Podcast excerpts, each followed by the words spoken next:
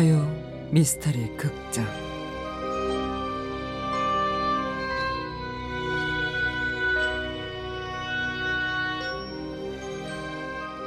에밀리 소재의 미스터리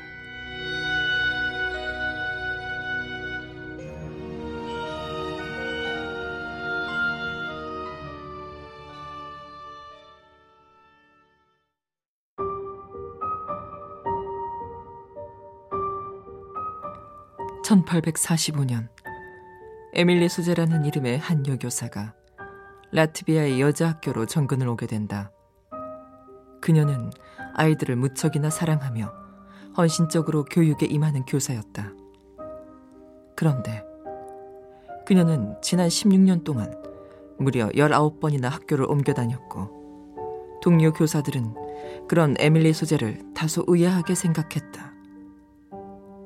그러던 어느 날 에밀리가 분필을 들고 칠판에 수업 내용을 적어 내려가고 있었는데 갑자기 아이들의 비명 소리가 울려 퍼지기 시작했다. 무슨 일이야? 다들 왜 그래? 서, 서, 서, 선생님, 저, 저, 저, 저기 아이들이 목격한 것은 칠판 반대편에서 에밀리의 동작을 똑같이 따라하며 글을 적는 신용을 하고 있던 에밀리와 똑같이 생긴 여성이었다. 하지만 에밀리가 그곳을 바라봤을 땐 그 의문의 여성은 온데간데 없이 사라지고 난 뒤였다. 그 사건 이후로 아이들은 에밀리 선생을 피하기 시작했는데 오직 하나이만은 그녀를 여전히 믿고 따랐다. 유령이 세상에 어딨어? 그런 이상한 말로 선생님 괴롭히지 마. 하지만 다음 날 그 아이는 복도에서 에밀리 선생을 마주치게 됐고 치마가 흐트러졌구나. 선생님이 바로 잡아줄게. 그녀가 아이의 등 뒤로 가서 치마 끝자락을 잡았을 때 아이는 이상하리만큼 섬뜩한 기분이 들었다. 아이의 옆에 또 한 명의 에밀리 선생이 서 있었던 것이다. 두려움에 사로잡힌 아이는 몸이 굳어진 채 눈을 꼭 감고 말았다. 이윽고 등 뒤에서 다 됐다. 이제 가보렴. 그 목소리에 아이가 눈을 떴을 땐 한 명의 에밀리 선생만이 서 있었고 아이는 두려움에 털썩 주저앉고 말았다. 이런 일련의 사건들이 벌어지자 아이들은 부모님에게 학교에 에밀리 선생의 유령이 나온다는 사실을 전했다. 그러나 부모들은 아이들의 말을 대수롭지 않게 여기며 장난으로만 받아들였다. 그렇게 시간이 흘러 아이들이 시험을 보던 날 시험 시작을 알리는 종소리가 울리자 50여 명의 학생이 있는 교실에 에밀리 선생이 들어와 의자에 앉았고 곧이어 시험이 시작됐다. 그런데 한 아이가 정적을 깨는 날카로운 비명을 질렀다. 저 저기 좀 봐. 에밀리 선생님이야. 아이가 가리킨 창 밖에는 화단에서 꽃에 물을 주고 있는 에밀리 선생이 서 있었던 것이다. 놀란 아이들이 교실 앞쪽으로 다시 시선을 돌리자 그곳엔 여전히 에밀리 선생이 의자에 앉아 학생들을 바라보고 있었다.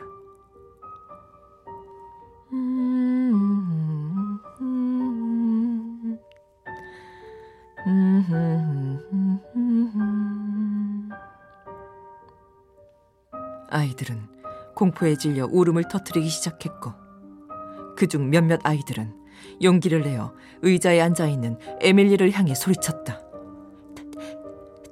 당신 누구야? 그러나 의자에 앉아 있는 에밀리 선생은 아무런 대답도 하지 않은 채 무표정한 얼굴로 아이들을 바라볼 뿐이었다. 아이들은 그녀를 향해 조심스럽게 걸어갔고 그중 한 아이가 용기를 내어 그녀의 손을 들어 올렸는데 놀랍게도 손의 무게가 전혀 느껴지지 않았다. 그리고 그 순간 여성은 온데간데 없이 사라지고 만 것이다. 이 50여 명의 아이들은 부모에게 연락해 울면서 학교를 못 다니겠다고 말했고 부모들 역시도 그제야 아이들의 말이 사실일 수도 있겠다는 생각으로 학교 측에 학교를 옮기겠다고 통보했다. 상황이 이렇게 되자 학교 측은 에밀리 선생을 불러 자초지정을 캐물었지만 그녀는 아무런 대답도 하지 않은 채 조용히 학교를 떠났다. 그녀가 16년 동안 학교를 무려 19번이나 옮겨 다녔던 이유가 밝혀지는 순간이었다. 그렇다면 에밀리와 똑같은 모습을 하고 나타난 그 여성의 정체는 무엇일까? 유령일까? 아니면 에밀리의 도플갱어일까? 지금까지도 화제가 되고 있는 에밀리 소재의 진실은 과연 무엇일까?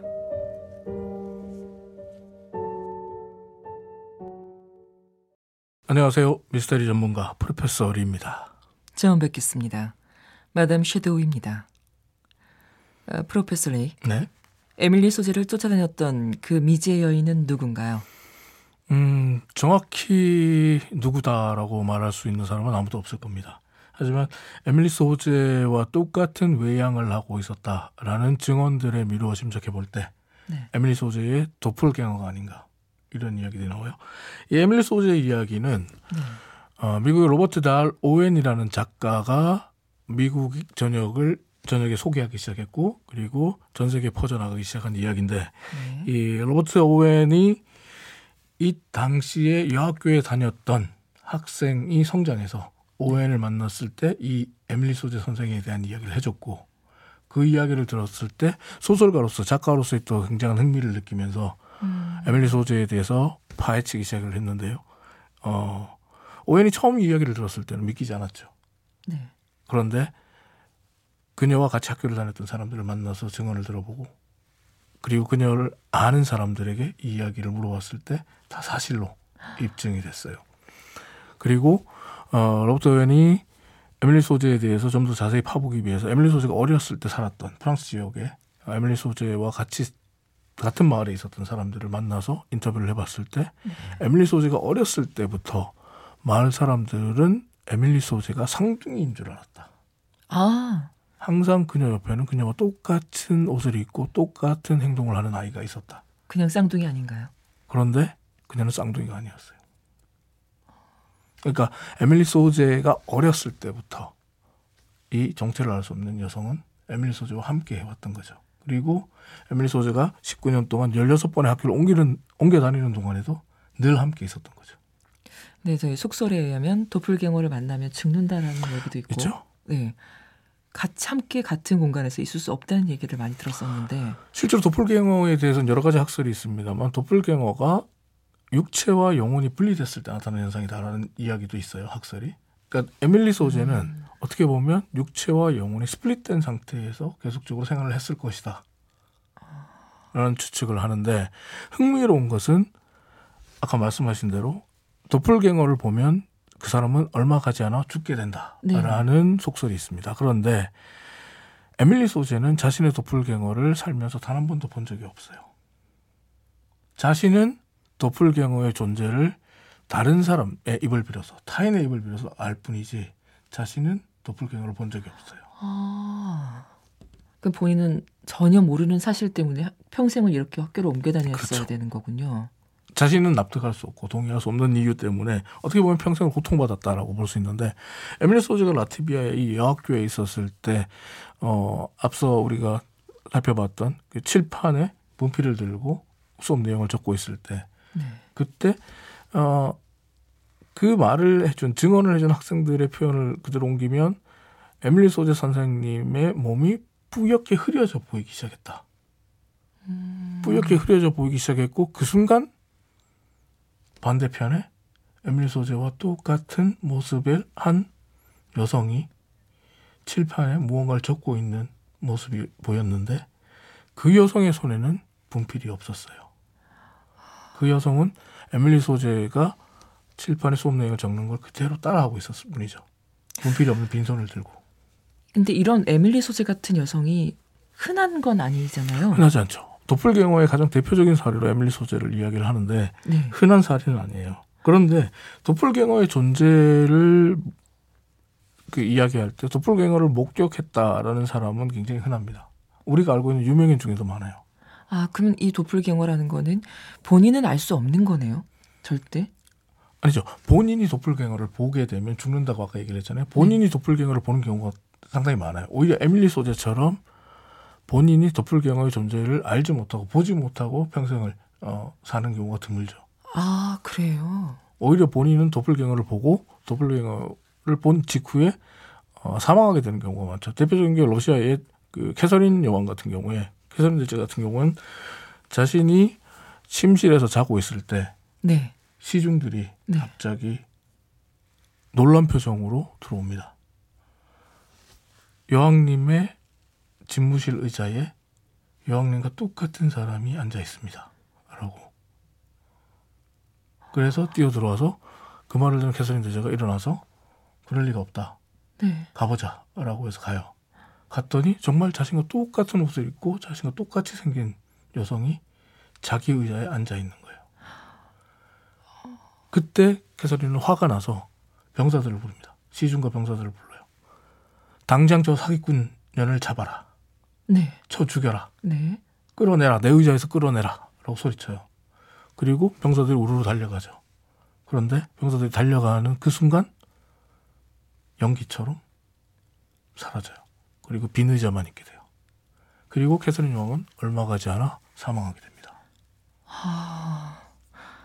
그게 유명한 일이라고요. 그리고 어 에브라함 링컨 네. 미국의 대통령이 18대 대통령, 16대 대통령이죠. 에브라함 링컨 같은 경우에 평소의 별명이 Honest Abe예요. 네. 정직한 에브라함. 네.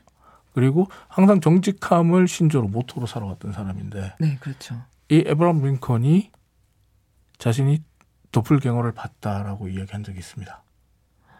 자신이 도플갱어를 본 그 시기가 언젠가 하면 대통령이 되고 임기를 처음 시작했을 때 미국 대통령 미합 중국의 대통령이 되고 임기를 처음 시작했을 때 하루는 어, 침실 거울에서 거울을 보면 보고 있는데 갑자기 거울 속에 자기 얼굴이 좀 뿌옇게 흐려지는 듯한 느낌을 아. 받아요. 네, 네. 그리고 거울 속에 있는 자신과 지금 자신의 표정이 다르다는 걸 깨닫습니다. 음. 우리가 거울을 볼때 네. 항상 내 모습과 똑같은 형태를 하고 있을 거라고 우리는 생각합니다만 네. 나도 모르게 내가 보지 않는 순간에 나와 다른 행동을 하고는 거울 속에 내 자신이 있을지도 몰라요. 인터넷과 유튜브 등을 찾아본다면 이런 사진 혹은 이런 영상들을 자주 접할 수 있는데 네. 어, 일부는 조작이 있을 겁니다. 하지만 에브라함 링컨이 이야기했던 자신의 거울 속에 비친 자신의 모습을 봤다. 똑같은 모습을 봤는데 그 도플갱어가 거울 바깥에 있는 자기와 다른 표정을 짓고 있는. 아, 근데 전 약간 좀 더 무서운 건 네. 내 영혼에 분리된 모습이라고는 하나 나와 같은 인성을 가진 존재는 아니란 걸 수도 있잖아요. 어떻게 보면 텅 빈 껍데기일 수도 있죠. 에밀리 소제의 케이스가 텅 빈 껍데기라고 얘기를 하죠. 아까 얘기했던 에브라함 링컨의 이야기를 조금 더 이어간다면 링컨 네. 같은 경우는 그 도플갱어의 모습을 봤는데 그 도플갱어 그 거울 속에 비친 도플갱어가 코끝을 기준으로 해서 코를 기준으로 해서 두 얼굴로 이렇게 분리되는 얼굴이 두 개로 겹쳐 보이는 그런 네. 현상을 봐요. 그래서 너무 이상해서 아내에게 이야기를 합니다. 네. 그래서 아내가 너무 불길하다. 네. 라고 이야기를 해요. 그런데 두 개로 분리됐던 그 시점이 링컨의 두 번째 임기를 의미한다. 라는 후세의 이야기들이 전- 전해지죠. 링컨은 두 번째 임기 때 암살당합니다. 네, 그쵸. 아, 근데 이 도플갱어를 봐도 바로 죽는 건 아니네요. 바로 죽지 않는 경우도 있고요. 그리고 얼, 시간적으로 봤을 때 얼마의 시간이 걸린다라는 부분이 있어요. 그래서 도플갱어를 본다고 해서 죽지는 않는다라는 이야기도 있어요. 대표적인 게 게테라고 할 수 있는데 게테는 어, 자신이 20대 때부터 도플갱어를 봤어요. 굉장히 유명한 분들이 많이 네. 게테는 자신의 거죠. 20대 때부터 도플갱어를 봤음에도 불구하고 네. 80대까지 장수를 했어요. 오히려 네. 그 도플갱어를 보고 나서 문학적인 영감을 많이 얻었다라는 이야기가 뒷이야기까지 확인되지는 않았습니다만 그런 이야기들이 전해지고 있고 또 어, 도플갱어의 존재는 전 세계적으로 공통적으로 나타나요. 근데 이 도플갱어의 정체를 모르죠. 영국의 한 영국의 의회에서는 1906년에 의회 회의 때 독감이 심하게 걸려서 움직일 수 없다로 없다. 그래서 회의에 참석하지 못하겠다라고 말했던 의원이 네. 회의장에 나타났었어요. 네. 그래서 동료 의원들이 어, 몸 상태가 이제 괜찮냐? 네네.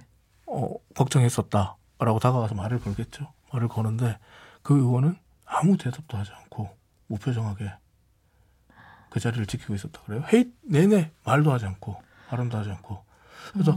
다들 아 몸이 좋지 않아서 저러나 보다. 그래도 회의에 참석해 준 게 고맙다 라고 생각을 했죠. 그런데 그 이야기를 어쨌든 회의를 했으니까요. 네. 그리고 나서 그 의원의 집을 다른 동료 의원이 찾아갑니다. 네. 그때 회의에 와줘서 고맙다. 근데 또 몸이 안 좋아졌나 보다. 침대에 누워 있는 걸 보니. 네네. 라고 말을 걸어요.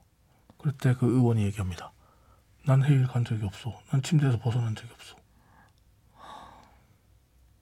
이게 영국 1906년에 영국 의회에서 실제로 있었던 일이고 영국 의회에서 이 일이 어, 굉장히 큰 화제가 됐고 영국 신문에도 이게 기사로 보도가 될 정도였죠. 아니 그러면 이게 가고자 하는 너무 의지가 강해서 정말 자기 영혼을 보내는 것 같은 느낌이 되는 그럴 수 있죠. 네네.